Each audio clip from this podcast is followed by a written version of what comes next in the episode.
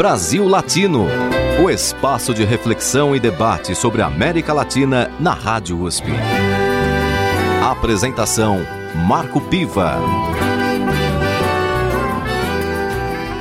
Olá, amigos e amigas do Brasil Latino, o programa que aproxima o Brasil da América Latina e a América Latina do Brasil.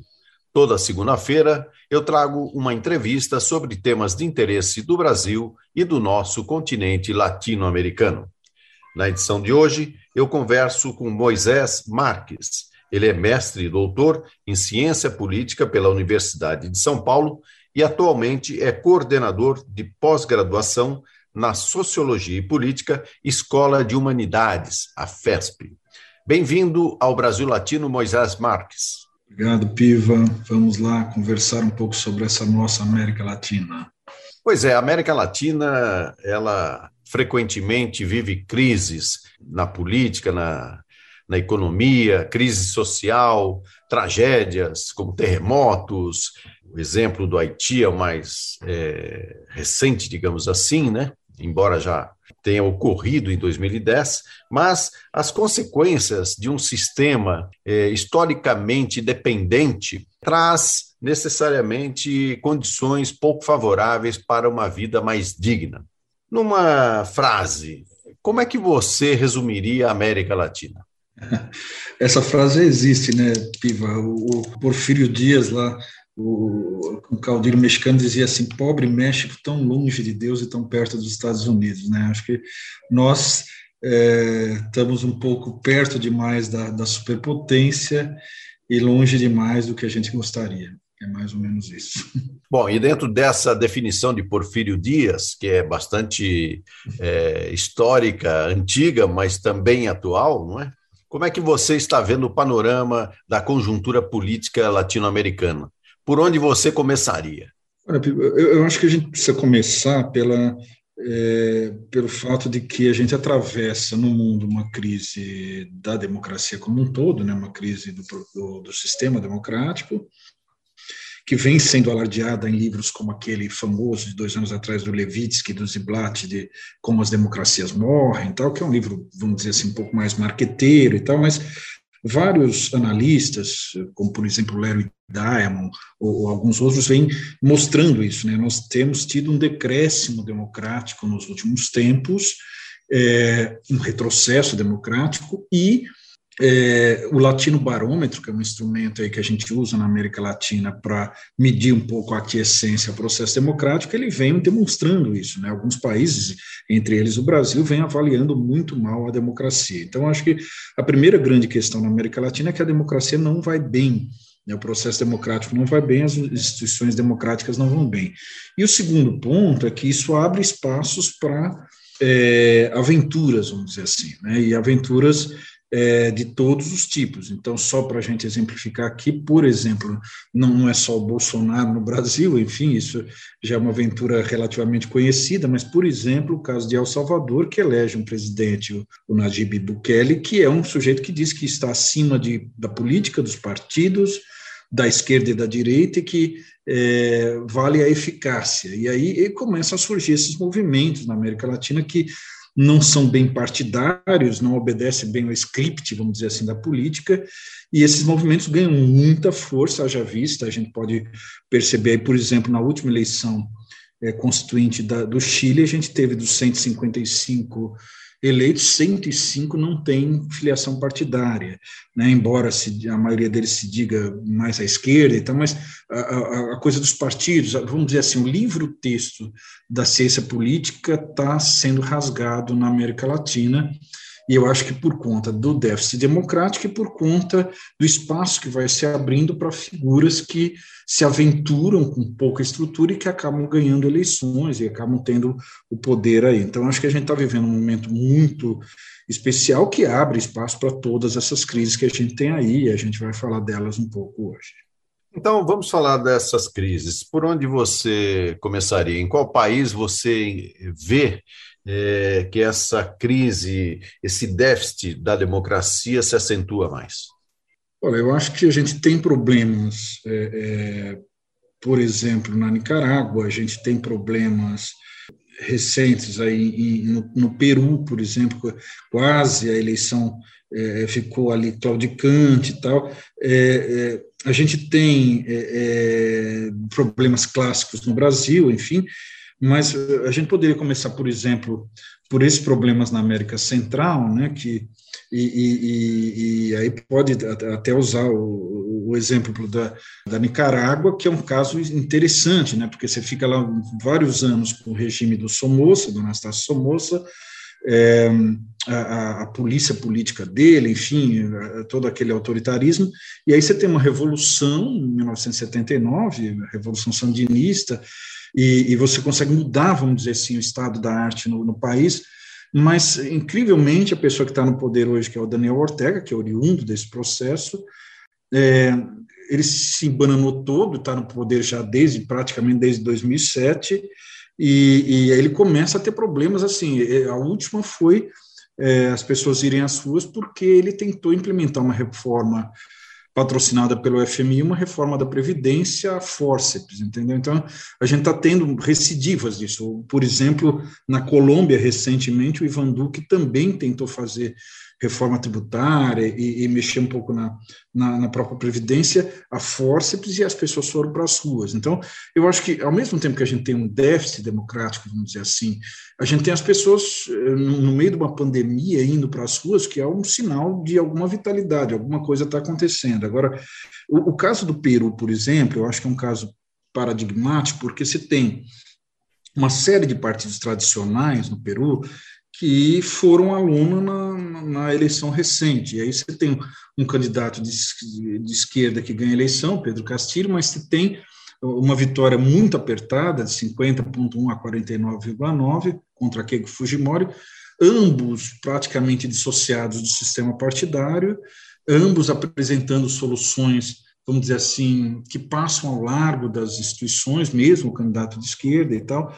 Então, esse, eu acho que isso é um exemplo que a gente vive, e aí, obviamente, o Brasil, acho que a gente vive um exemplo exponenciado disso, né? porque é, é, esses, essas pessoas que se fiabilizam, é, independente um pouco do viés ideológico, elas acabam governando é, da forma que acham que, que podem que devem. Então, isso remete a um termo lá de, da década de 1980, do Guillermo Dome, um cientista político argentino, que falava que a gente vive uma espécie de democracia delegativa, ou seja, quem ganha uma eleição acaba é, tendo a licença, vamos dizer assim, para fazer o que bem entende, delega-se essa figura é, fazer o que bem entende. E ele estava falando ali de democracia com crise econômica, que era a transição democrática. Eu acho que a gente vive uma recidiva de um processo parecido, né? e aí a gente eh, começa a vivenciar democracias com traços de autoritarismo, vamos dizer assim, na América Latina, em vários países latino-americanos, é, isso é ruim do ponto de vista, vamos dizer assim, da, do processo da, da consolidação democrática. Então, acho que, é, é, é, olhando um pouco esse país, e o caso, por exemplo, de El Salvador também, que eu comecei falando, ou, ou seja, o, o cara ganha a eleição, faz uma maioria absoluta na Assembleia, é, nacional e aí governa como ele bem entende, é, dizendo que aquilo não é bem uma política, aquilo é um governo, vamos dizer assim, de um gestor, coisa que a gente ouviu aqui por essas plagas também. Então, acho que a gente está vivendo um, um, processo difícil, de, ruim, é, não sei para onde ele vai apontar, mas sei que abre espaço aí para essas aventuras, vamos dizer assim. Moisés, quando você fala em déficit da democracia, há um pressuposto básico inerente a essa sua afirmação, que é o fato de, no passado, então, a gente ter tido processos democráticos, né? ou seja, a democracia é, instalada e funcionando em sua plenitude. Só que a gente sabe também que, pela história da América Latina, é, nem sempre foi assim, e talvez a gente nunca tenha alcançado no continente um estágio democrático que possa ser considerado satisfatório e permanente. Né? Nesse sentido, você pode dizer que esse déficit da democracia ele é muito pior do que em outros países, por exemplo, na Europa, quando ocorre uma crise? Eu não sei se é muito pior, mas eu, eu, eu, saberia te dizer o seguinte, que a gente já teve alguns países latino-americanos com processos democráticos mais pujantes. Por exemplo, é, o Chile, é, nesses antes do Pinochet e, e, depois do Pinochet com a concertação, é, Uruguai, a Costa Rica, enfim, a gente já teve alguns países com histórico democrático interessante, enfim. A grande questão, o que eu chamo de déficit democrático, é que começa a se é, questionar a política como jogo, a democracia como jogo. Eu acho que isso é, é grave, mas não sei se isso é mais grave do que, por exemplo, na Hungria, entendeu? Então, em alguns países europeus vamos dizer assim, do, do leste europeu, recém-democratizados tal, a gente tem processos relativamente parecidos, ou a própria Itália, com Matteo Salvini recentemente. Né? É, então, eu acho que a gente tem é, muita gente questionando o processo. Então, por exemplo, aqui no Brasil, o questionamento do processo chama-se voto impresso. Né? Lá no Peru, o questionamento do processo, é qualquer coisa é fraude.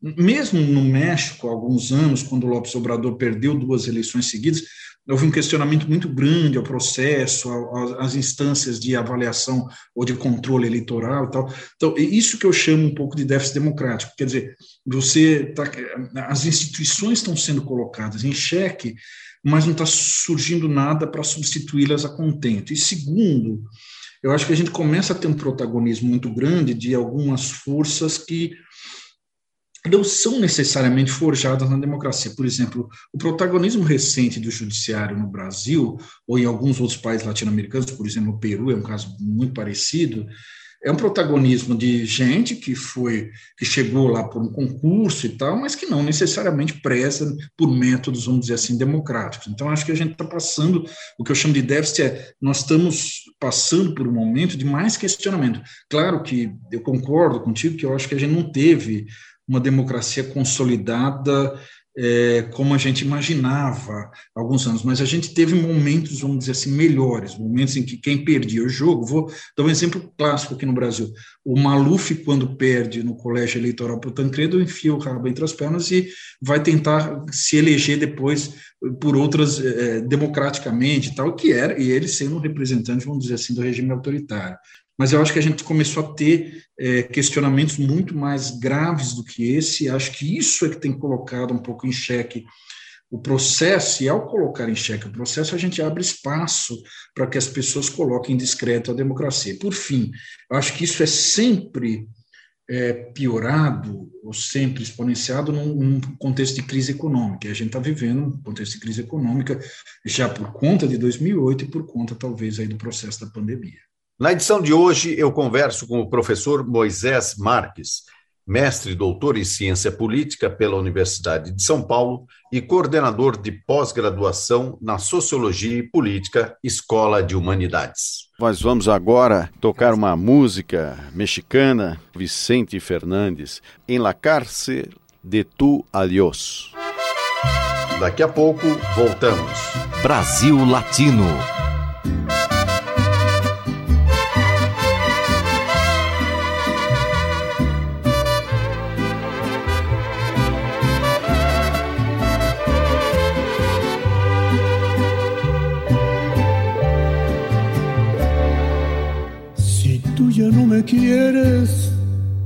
Vida mía. Arráncame de un golpe el corazón. Evítate toditas las mentiras. Entiérrame el puñal de tu traición. Si tú ya no me quieres, no te calles, que duela lo que tenga que doler.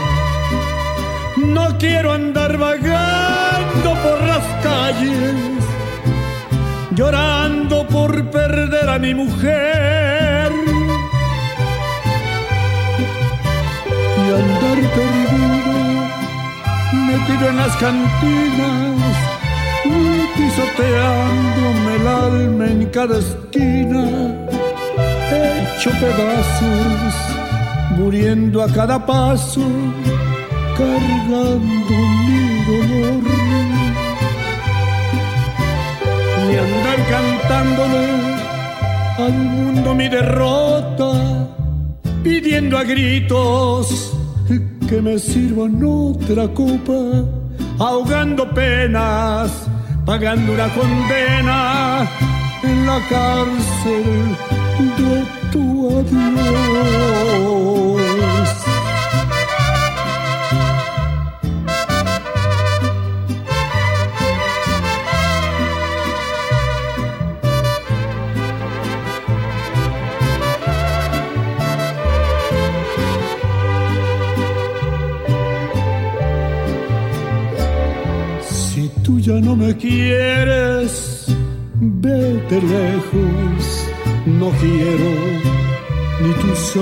Junto a mí, ni andarme tropezando con recuerdos, volver a caminar donde caí.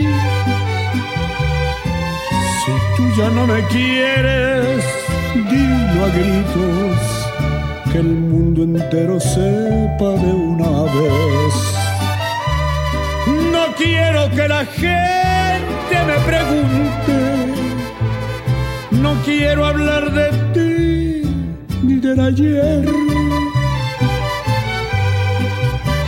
Y andar perdido, metido en las cantinas, pisoteándome el alma en cada esquina hecho pedazos, muriendo a cada paso, cargando mi dolor.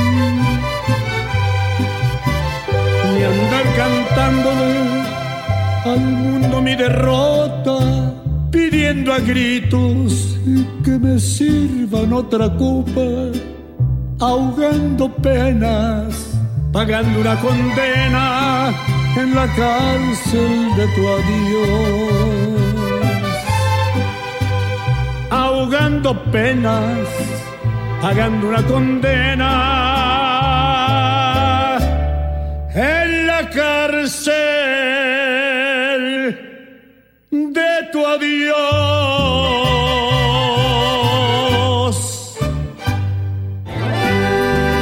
Você está ouvindo Brasil Latino o espaço de reflexão e debate sobre a América Latina na Rádio USP. A apresentação: Marco Piva. E voltamos com Brasil Latino, o programa que aproxima o Brasil da América Latina e a América Latina do Brasil. Toda segunda-feira, uma entrevista sobre um tema de interesse do nosso país e do nosso continente. Na edição de hoje, eu converso com o professor Moisés Marques mestre e doutor em ciência política pela Universidade de São Paulo e coordenador de pós-graduação na Sociologia e Política, Escola de Humanidades. Moisés, o nosso continente vive de crise em crise. Em alguns países, particularmente, isso se acentua mais. Recentemente, no Haiti, o presidente do país foi assassinado num episódio um pouco estranho, onde um grupo de mercenários invadiu a casa dele, o matou feriu sua esposa e provocou, mais uma vez, um clima de instabilidade naquele país.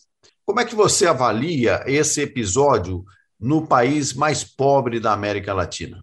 Pois é, eu acho que aí nós temos diversas variáveis, vamos dizer assim, que compõem esse, esse mosaico. A primeira delas é que o Haiti é um país super interessante do ponto de vista político, porque é, basta a gente lembrar que em 1804 eles fazem lá a Revolução é, vamos dizer assim, de escravos, né, de ex-escravos, de povos ex-escravizados e, e, proclamam a república. Então, é um país que, vamos dizer assim, teria, estaria na vanguarda da, da política latino-americana, da política caribenha, enfim.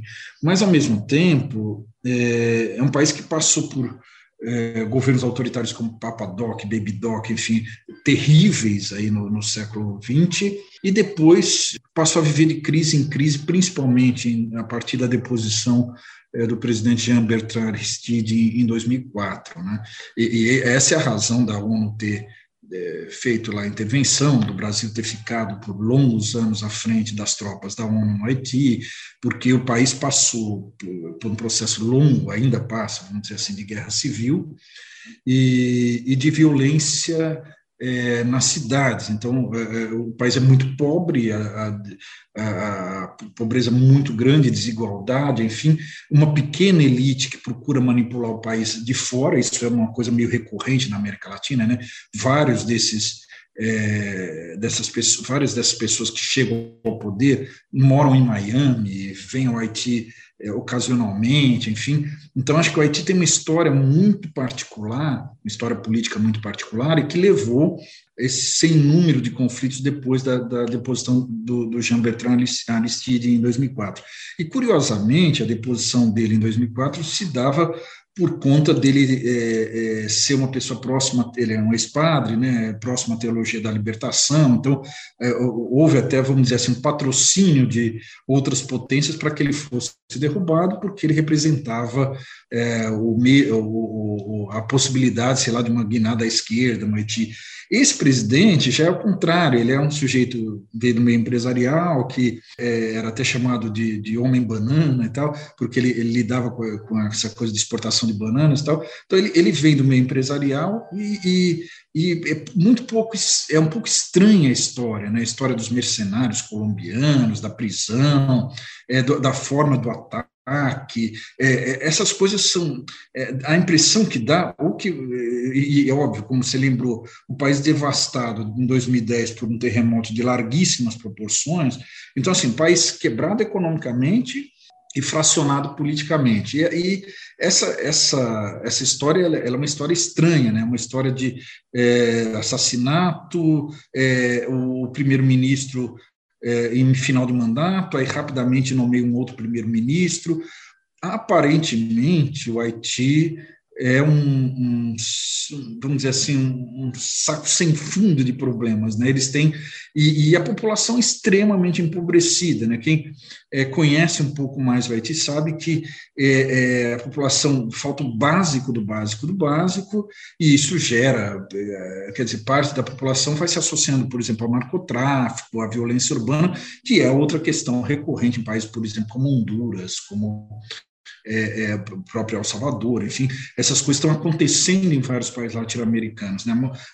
O pessoal mais jovem, sem perspectiva, imagine isso pós-pandemia, né? deve ser pior ainda, o, é, é, é começam a, a, se ver é, na, na, contingência de trabalhar, sei lá, para narcotraficantes ou para coisas desse tipo, e aí você começa a ter movimentos ainda mais violentos. Então, aparentemente, tem, tem várias teorias lá que ele teria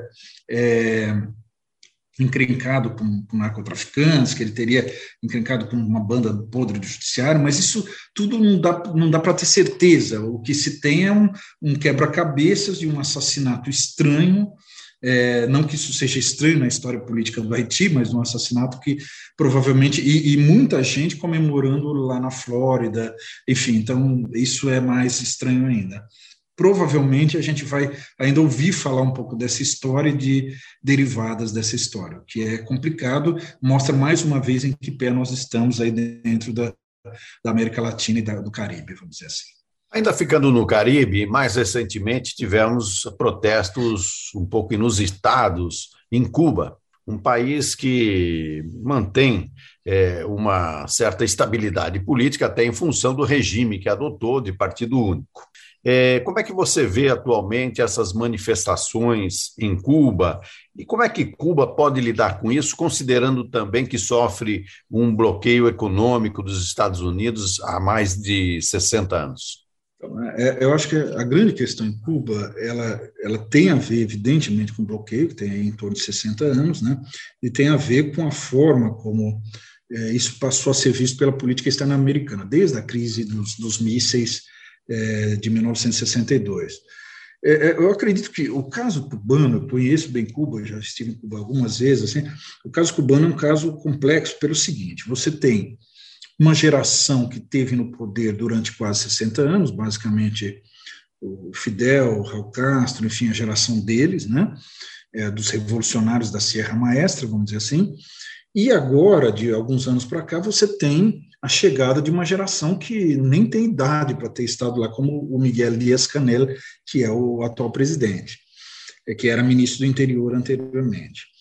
É, eu acho que a primeira coisa é uma questão de legitimidade, vamos dizer, junto à população. Quer dizer, uma coisa é a legitimidade dos caras que tiveram à frente de um processo revolucionário de monta. Outra coisa é a legitimidade de alguém que vai sendo indicado dentro do, da burocracia do Partido Único, como você lembrou aqui. A segunda questão em Cuba é que é, eu, eu, tive em Cuba, por exemplo, a primeira vez no período especial, no início da década de 1990, mais ou menos 30 anos. A Cuba está vivendo uma coisa muito parecida agora com, o período especial, ou seja, é, Cuba apostou muito em duas ou três dois ou três produtos, vamos dizer assim, de venda para o exterior, agora mais recentemente era o turismo, nos últimos 20 anos pelo menos, e aí você vive um momento como a pandemia, e aí, obviamente, o turismo não, não, consegue se sustentar, não consegue sustentar um país como Cuba. Então, Cuba vivia, sei lá, turismo, biotecnologia, é, assim como viveu no passado, sei lá, de exportação de açúcar, rum, enfim, é, tabaco, enfim. E aí você começa a ter dificuldade de fazer, como o sistema é um sistema mais coletivista, você não, tem muita dificuldade de fazer o Estado prover as pessoas. Né? Então, evidente, da última vez que eu tive em Cuba, isso eu já vi, as pessoas vinham vivendo assim, com muita dificuldade. E aí as pessoas que têm acesso ao, ao cookie, que é o, o dólar cubano, essas é, conseguiam lá atuar no mercado, vamos dizer assim, paralelo. As que não tinham, que ficavam mais no interior do país, é, tinham muito, muita dificuldade de viver com as libretas, com, enfim, com, com aquilo que o Estado dava para as pessoas. Né? Agora, eu acho que o que piorou a situação foi que, ah, recentemente, eu acho que isso foi um pouco atabalhoado, a tentativa de unir o PUC com o, o peso cubano, ou seja, de fazer uma nova, eh, tirar a bimonetariedade e fazer uma, uma nova junção da moeda, isso criou problemas para a economia, principalmente para aqueles que viviam do dólar cubano, do PUC, enfim, do, da entrada de divisas de fora. E segundo, eu acho que o mais grave um pouco, é uma população jovem sem muita perspectiva, que isso, isso se parece um pouco com o que a gente viu, por exemplo, há mais ou menos 10 anos na Primavera Árabe. É uma parte da população sem perspectiva, jovem, e, e com acesso às redes sociais. Né? É, é, ou seja, essa população começa a se mobilizar e dizer, olha, a gente não quer isso, mas incrivelmente, assim, pelo que você conversa com os cubanos, eles falam abertamente disso, eles não querem nem aquilo, nem também o que eles tinham antes, que era basicamente um prostíbulo americano ali, né? Então, eles não querem isso. Aí, o que eles querem ainda não está claro e, ao mesmo tempo, o governo não consegue dar respostas boas. E, quando tenta dar respostas razoáveis, vai lá e fala: ah, vamos primeiro, sei lá, desativar as redes sociais. Aí prende toda aquela coisa que estava represada e que tinha saído um pouco. Então, acho que o, a saída de Cuba é uma saída difícil, porque ela passa pelo relaxamento do embargo, que estava começando a acontecer no Obama.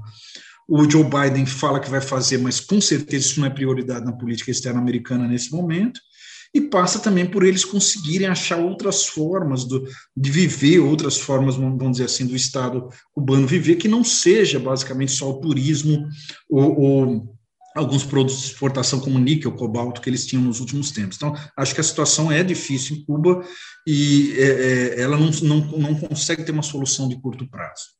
O escritor cubano Leonardo Padura é, escreveu um artigo recentemente em função desses protestos, dizendo que é necessário resgatar a esperança.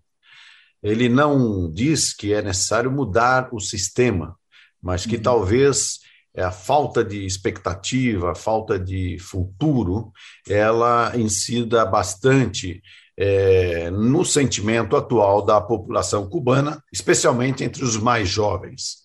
E nesse sentido, eu creio que é, a avaliação do Padura coincide com a sua, é, embora também a questão das redes sociais ela tenha trazido para os cubanos, ainda que de forma tardia, né, a internet só se instalou no país, o 3G, em 2015, é, mas trouxe essa movimentação nova, essa nova forma de diálogo, essa forma nova é, de comunicação, que talvez fuja dos padrões tradicionais instalados até então é, na ilha através do sistema é, do sistema socialista, do regime único de partido.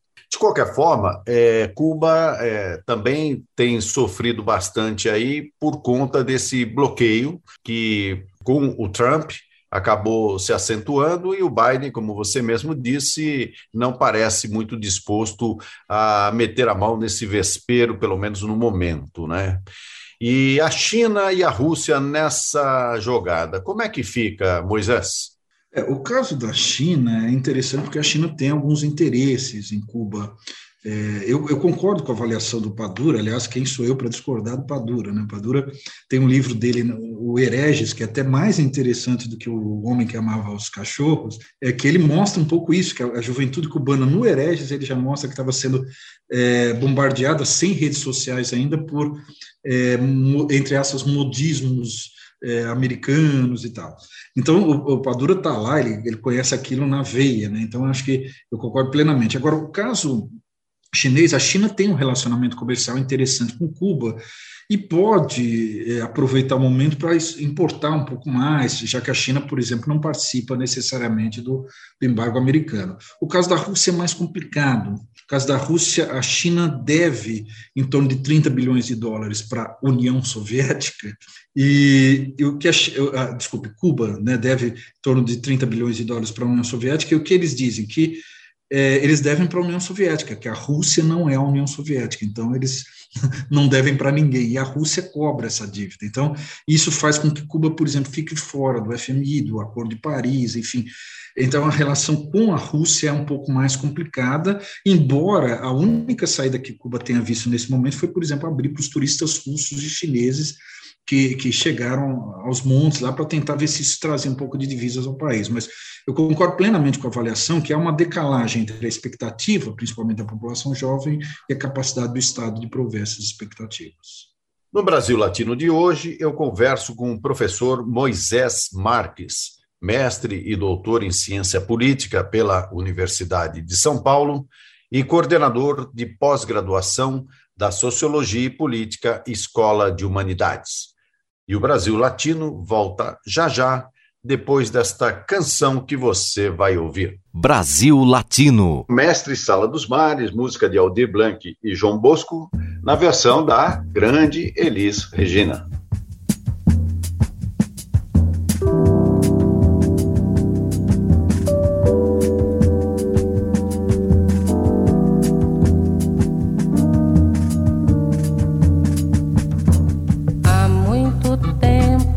Águas da Guanabara, o dragão do mar reapareceu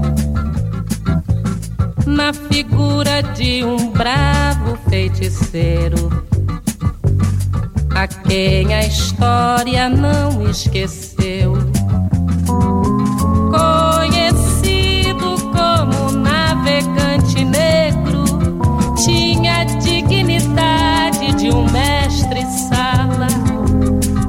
ao acenar pelo mar, na alegria das regatas, foi saudado no porto pelas mocinhas francesas, jovens polacas e por batalhões de mulatas. Rubras cascatas das costas dos santos entre cantos e chibatas inundando o coração do pessoal do porão. E a exemplo do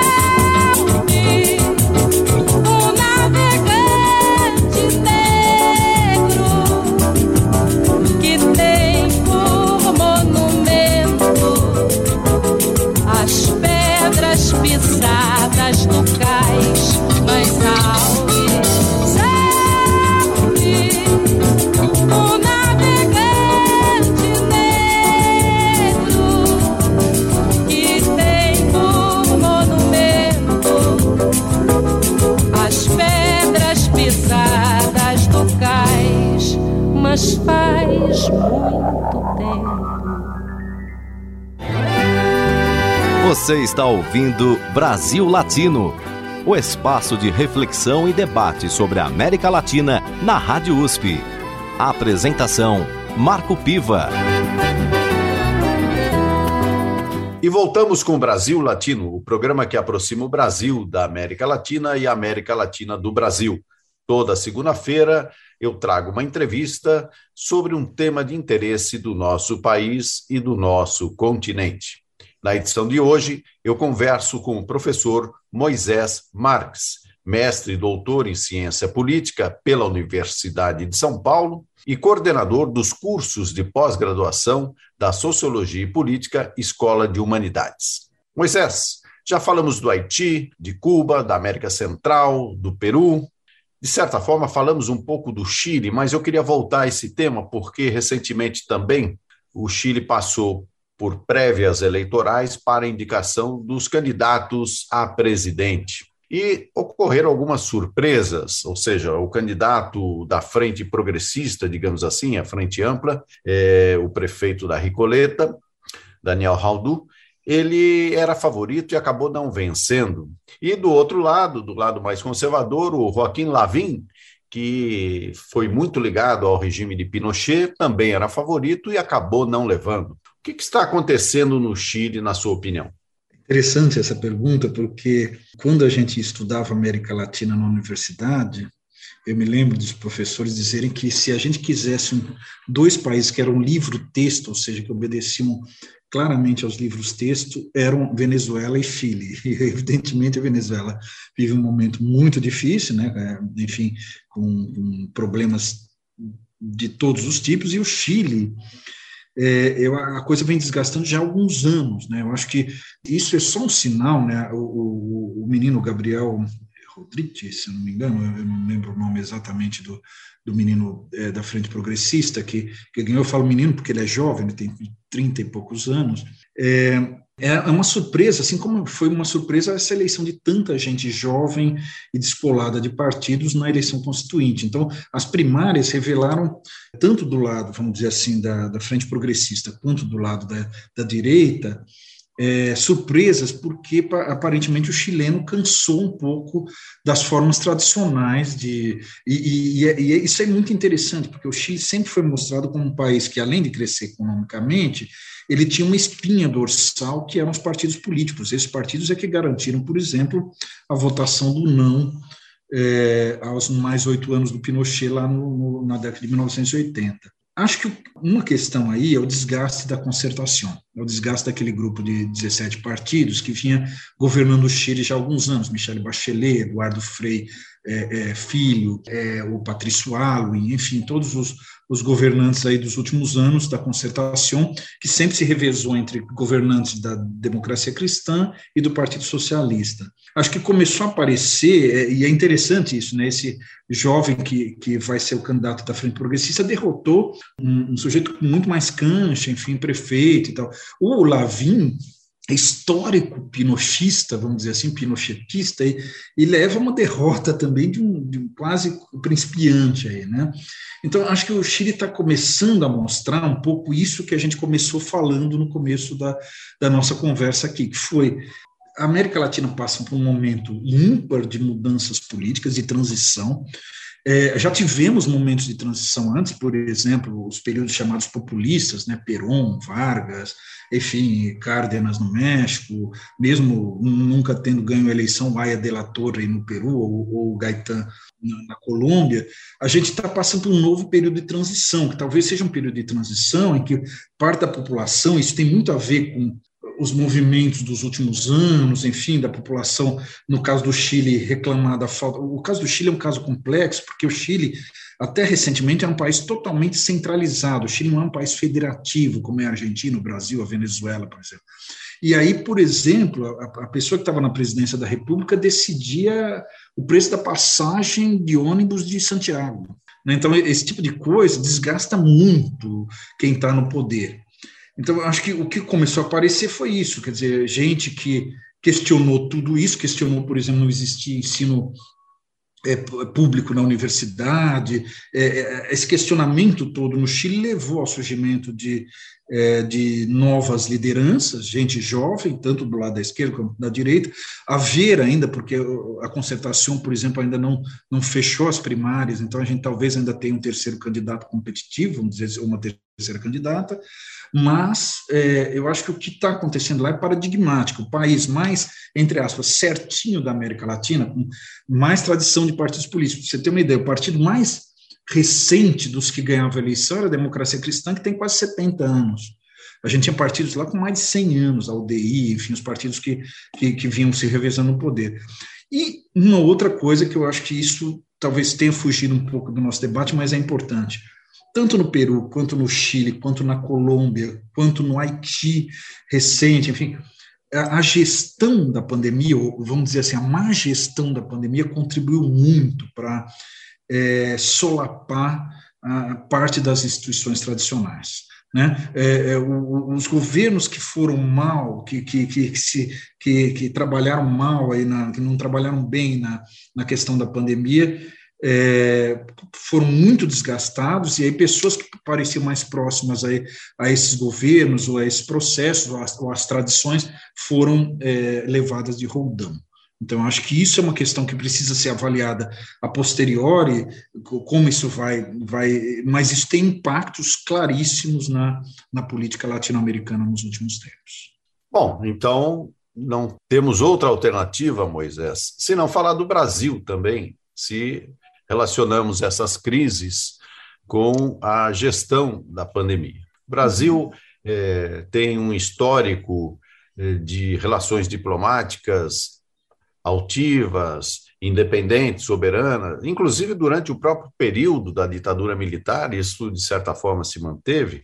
E o que vemos mais recentemente no governo Bolsonaro foi uma política externa, está sendo né, uma política externa isolacionista, uma política externa é, que não consegue, digamos, ultrapassar as nossas fronteiras, a não ser para transmitir notícias não muito é, agradáveis para o mundo, como é o caso da devastação da Amazônia. Como é que você vê a atual política externa brasileira, as consequências disso e se, errando do jeito que se é, avalia que se está errando, se isso tem jeito.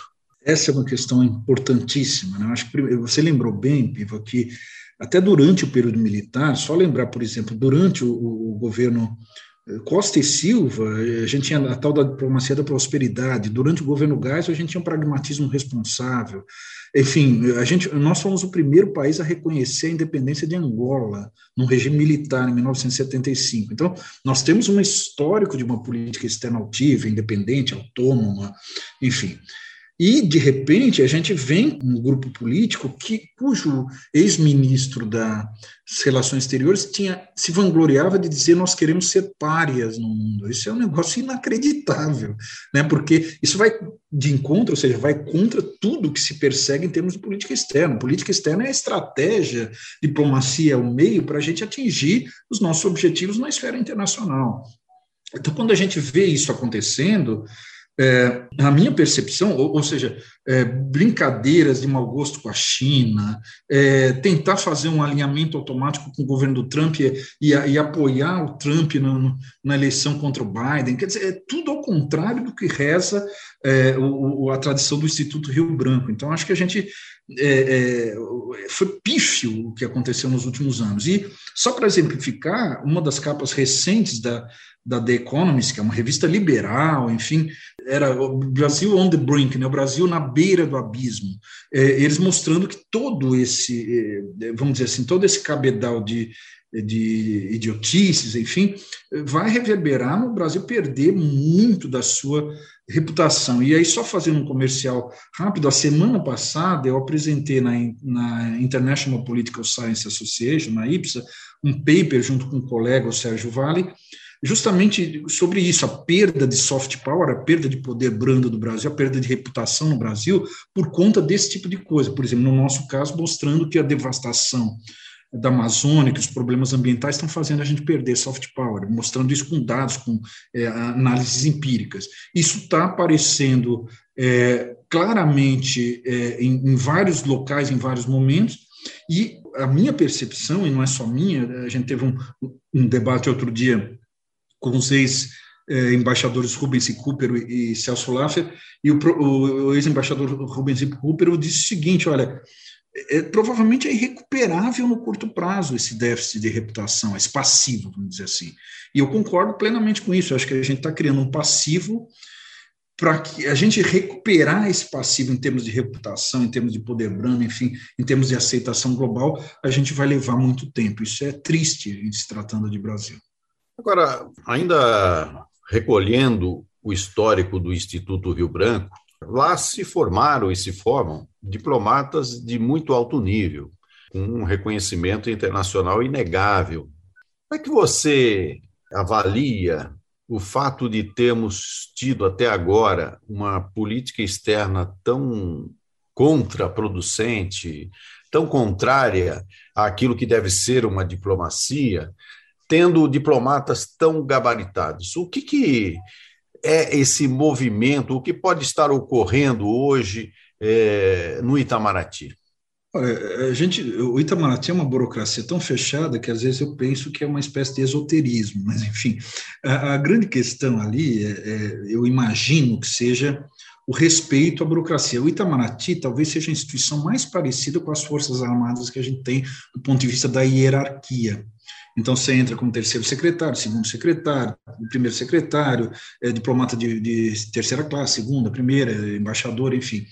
E aí, por conta da promoção ser assim, tal, as pessoas se calam e tal. E, embora eu saiba de muitos jovens diplomatas que vêm em blogs, enfim, reclamando, porque a postura, por exemplo, do Ernesto Araújo, que era ministro até pouco tempo, era uma postura vamos dizer assim, no mínimo maluca. Já há algum tempo ele falava, por exemplo, que Trump era um enviado de Deus, que vinha curar a terra, fez, fez é, é, artigos sobre isso e tal, e as pessoas vinham reclamando disso. Agora, em geral, é, já, já teve esse tipo de coisa. O Abreu Sodré já foi ministro das Relações Exteriores, o Olavo Setúbal já foi ministro das Relações Exteriores. Então, quando chega um alienígena, enfim, e esse caso não era um alienígena, porque era alguém ali de dentro mesmo, geralmente o Itamaraty fica quieto e deixa a coisa correr. Essa, isso é um pouco histórico no Itamaraty, embora existam exceções. Quer dizer, se a gente pensar é, isso é, acho que é paradigmático, de, todos, de todas as cassações durante o regime militar, só dois diplomatas foram cassados, um por ser uma pessoa mais à esquerda mesmo, e outro por, era o Vinícius de Moraes, porque eles achavam que ele fazia uma péssima imagem para o Brasil, porque bebia demais, enfim. Mas olha só como o Itamaraty é, um, é uma instituição relativamente tradicional. Mesmo figuras à esquerda, como Ítalo Zappa, por exemplo, ficaram lá e foram responsáveis por grandes vitórias diplomáticas, como, por exemplo, exemplo, a, a, a, política externa africana brasileira. Então, acho que a tradição do Itamaraty conta muito nesse momento, a tradição, inclusive, de deixar a coisa acontecer e se posicionar depois, infelizmente. Muito bem, Moisés, agradeço muito a sua participação. Nós conversamos aqui com o professor Moisés Marques, que é mestre e doutor em ciência política na Universidade de São Paulo, coordenador dos cursos de pós-graduação na Sociologia e Política Escola de Humanidades e bateu esse papo gostoso com a gente sobre a América Latina. Muito obrigado pela sua participação, Moisés. Obrigado e um abraço a todos os teus ouvintes. Terminamos por aqui mais uma edição do Brasil Latino, que vai ao ar toda segunda-feira, às 5 da tarde, pela Rádio USP FM 93,7 São Paulo e 107,9 em Ribeirão Preto.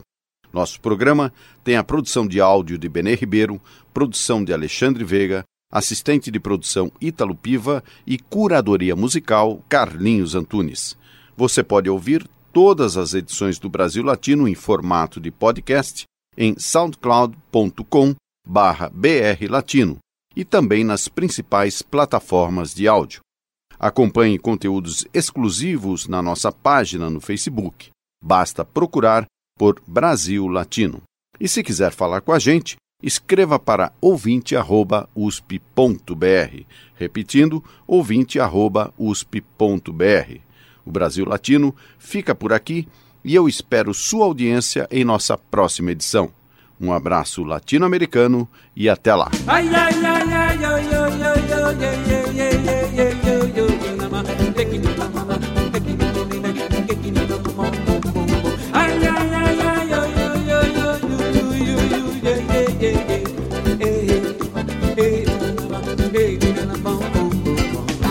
Soy loco ti, América.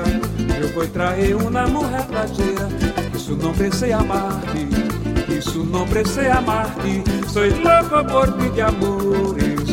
Tenga como colores la espuma blanca de Latinoamérica. Y el cielo como bandera. Y el cielo como bandera. Soy loco por ti, América. Soy loco por ti amores. Soy loco por ti, América. Soy loco por ti amores.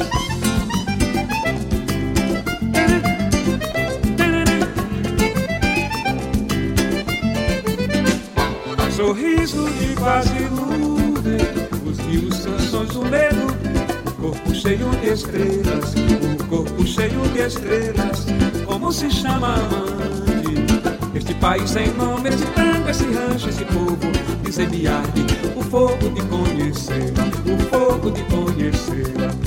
Loco por ti, América, soy loco por ti de amores, soy loco por ti, América, soy loco por ti de amores.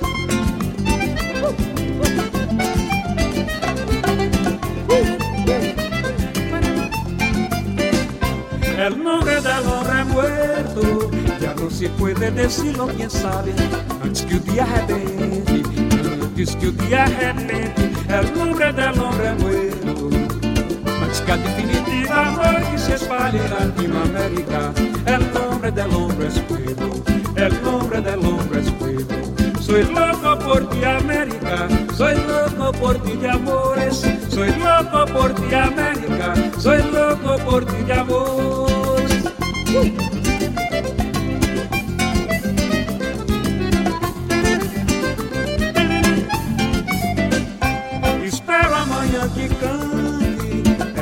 Nombre del hombre muerto Não sejam palavras tristes Soy louco por ti de amores Um poema e desiste Com palmeiras, com trincheiras Canções de guerra, quem sabe Canso do mar Ai, hasta te comover Ai, até te comover Soy loco por ti, América. Soy loco por ti de amores. Soy loco por ti, América. Soy loco por ti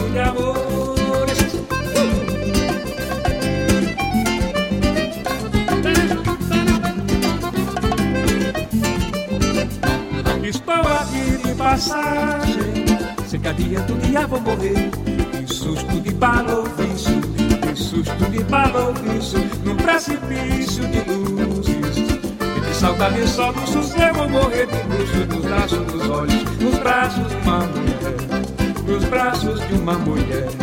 Mais apaixonado ainda. Dentro dos braços da camponesa guerrilheira Manequinha de mim Nos braços de quem me queira Nos braços de quem me queira Soy loco por ti América. Loco por ti de amores Soy loco por ti América. Soy loco por ti de amores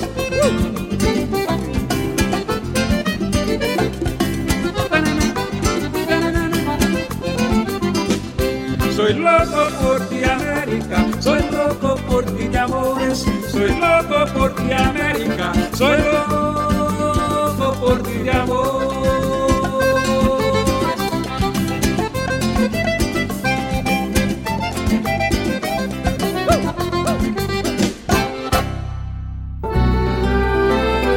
Você ouviu Brasil Latino, o espaço de reflexão e debate sobre a América Latina na Rádio USP.